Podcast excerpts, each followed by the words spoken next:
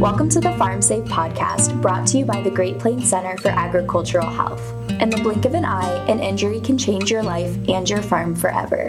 During each episode, we share firsthand stories and real life tips for making safer and healthier decisions while on the farm. Today, we are going to learn about cattle feed yards in the Midwest and some safety information. The cattle feed yard sector has one of the highest injury and illness rates within the agricultural industry. Let's meet Dr. Athena Ramos. Hi, everyone. My name is Dr. Athena Ramos, and I'm an associate professor in the Department of Health Promotion at the University of Nebraska Medical Center. I work in the Center for Reducing Health Disparities as well as with the Central State Center for Agricultural Safety and Health. So we are also another agricultural health and safety center that is funded by the National Institute for Occupational Safety and Health. We serve a seven state region consisting of North Dakota, South Dakota, Nebraska, Kansas, Iowa, Missouri, and Minnesota. Can you describe what a typical cattle feed yard looks like? A cattle feed yard or a cattle feed lot is an animal feeding operation. A feed yard is a place where cattle are fed a ration of grains and other nutrients so that they can gain weight quickly and efficiently and eventually become beef for human consumption. Typically, the animals will spend three to six months on the feed yard before they are actually sent to a meat processing facility. What are the typical working conditions of a cattle feed yard? Cattle feed yards are outdoor operations. We're not talking about an indoor barn where you're housing animals or things like that. Typically, feed yards are large operations that are divided into pens. Each pen will hold a certain number of animals, and operations can range in size from a couple of hundred head of cattle to 80 plus thousand head of cattle. Here in the Midwest, in Nebraska, in particular in Kansas, we have some of the highest numbers of cattle on feed in the country. Usually, Nebraska ranks second and Kansas ranks third in the United States, only ranking below Texas for the number of cattle on feed. Feed yards, as I mentioned, are outdoors, which means that you have to deal with a lot of weather conditions. It can be hot, it can be humid, it can be cold, it can be snowy, it can be rainy, it can be muddy. I mean, you name it, and you're going to face it. There are also a lot of demands. If you're feeding animals, and especially in the case of a large feed yard, a lot of animals, that creates a lot of pressure because those animals need to be fed multiple times a day, right? Think about us as humans. We want to eat a couple times, maybe three, maybe more times per day. Animals are the same way. And so they need to be fed multiple times. So there's a constant kind of cycle that goes on on the feed yard in developing the rations, delivering the rations to where the animals are, checking all of the animals each day for their health and their well being. Also, looking at how far they've come in terms of growth for their readiness to be sent to market definitely not a nine to five, Monday through Friday kind of job. No, no. A lot of the people that we've talked to typically work six days a week and usually about 10 hours a day. So, about a 60 hour week. Sometimes you'll work 13 days on and get one day off. It is pretty intense in terms of the number of hours. Agriculture is typically intense in terms of the number of hours, but when you're taking care of animals, I think that's a different level. Mm-hmm. Cattle are a huge market and a huge economic engine for the United States and for our area, our region of the country. They estimate that there's about $67 billion of cash receipts that are associated with the beef industry, which translates into over a trillion dollars of economic impact. So the beef sector is really incredibly important to the United States as a whole. Oh, it sounds like it has major impacts on the economy. Absolutely. What makes feedlot workers more vulnerable to injuries occurring on the job? Feed yards are risky places. We think about agriculture being a 3D industry dirty, demanding, and dangerous. What makes feed yards dangerous? One, you have a huge concentration of animals and you're dealing with these kind of all weather types of conditions. You've got long hours that people are working and there's kind of a constant need for recovery and a lot of fatigue and stress that are associated with that type of work and having very little time to recover outside of work to interact with family or friends or do things that people enjoy doing to reduce that level of stress that people feel In a recent research project that we conducted, we found that of the Latino immigrant workers that participated, so we had 243 Latino immigrant workers who participated in this study, we found that about 72% of people reported that they had been injured on the job. This is incredible. Almost three fourths of the people that we talked to said they had some sort of injury on the job.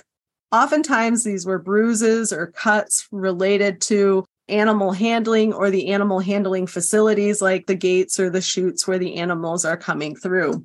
We also did hear about sprains, strains, needle sticks, broken bones, issues related with electricity, and other types of heavy machinery. There's a lot of different ways that you can hurt yourself. For those who are a little bit unfamiliar with agriculture, there are just a multitude of ways that you can get hurt, and feed yards are no exception to that. And oftentimes, what we found is that training can be missing or mm. inadequate if it is in place.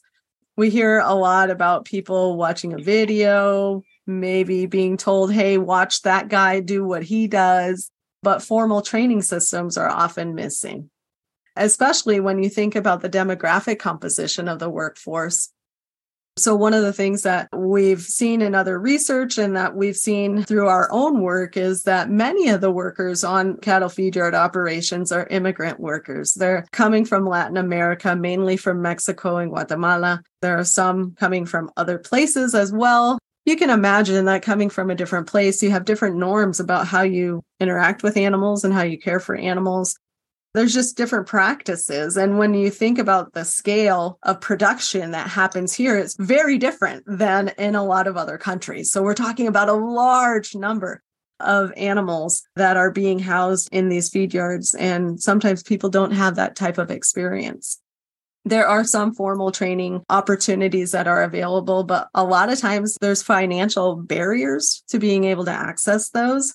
And so some feed yards don't have the money. You just don't have the money and you try to make do with what you have. They're doing the best that they can, but we could and should be doing more and trying to make training materials and educational materials and resources more accessible, both in English and Spanish and other languages as we run into those. Trying to think of innovative ways that we can share safety information to reduce that burden of injury. What are some safety measures in place to prevent injury in feed yards? Ideally. One of the things that feed yard operations can do is to make sure your equipment is in proper working order. You can make sure that your shop area is clean. You can ensure that your workforce is adequately trained, that they have the information, they have the personal protective equipment, and the resources that they need to do the job safely. And there are groups like, for example, our Central State Center for Agricultural Safety and Health, as well as the Ag Center there in Iowa, that are more than happy to be able to help and provide some of these resources and some of these trainings to feed yard operations. So, one of the programs that we're developing here in Nebraska is called the Feed Yard 15. It's a training curriculum that's bilingual in English and Spanish, and it covers the top 15 hazards that occur in the feed yard setting. What we've heard from workers' compensation insurance carriers is that slips, trips, and falls is a huge issue.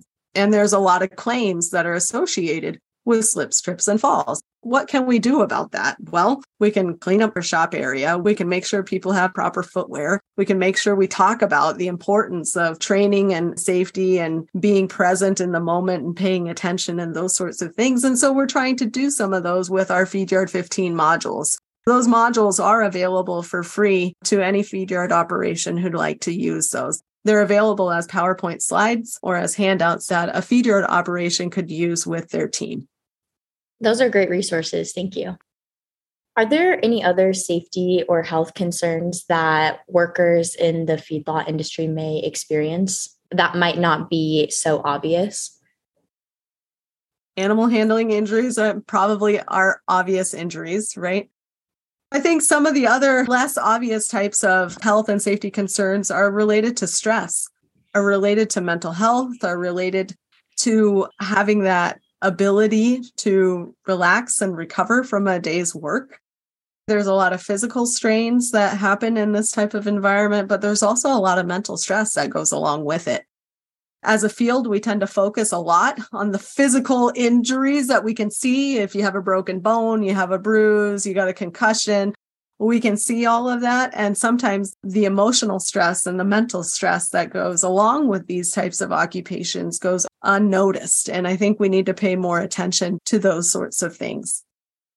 What are your overall safety recommendations to cattle yard workers? Well, some of the safety recommendations are to slow down, take your time. I know there is a lot of time pressure and there's just a lot of stress that people feel, but sometimes things don't quite have to be done so fast. And what we hear a lot is people say, well, you know, I'm under pressure. I've got this time pressure that I have to do this and I have to do it now but you can slow down, breathe, think about things before you actually act. And that's one of the best recommendations that we can give. Make sure your equipment is in proper working order. If you're using animals like horses, make sure that they're trained for that type of environment. We've heard sometimes that people bring horses onto the feed yard to break them and to train them. The feed yard operation is probably not the best place to train your horse. Safety doesn't have to be difficult right? Safety just takes time. And as many of the feed yard operators will tell us, it takes some common sense. And there's a lot of things that we can do to be prepared and to make sure that everything is safe before we actually engage in the type of activities that need to be done for the day. We recommend that people stop, that they think, and then they act.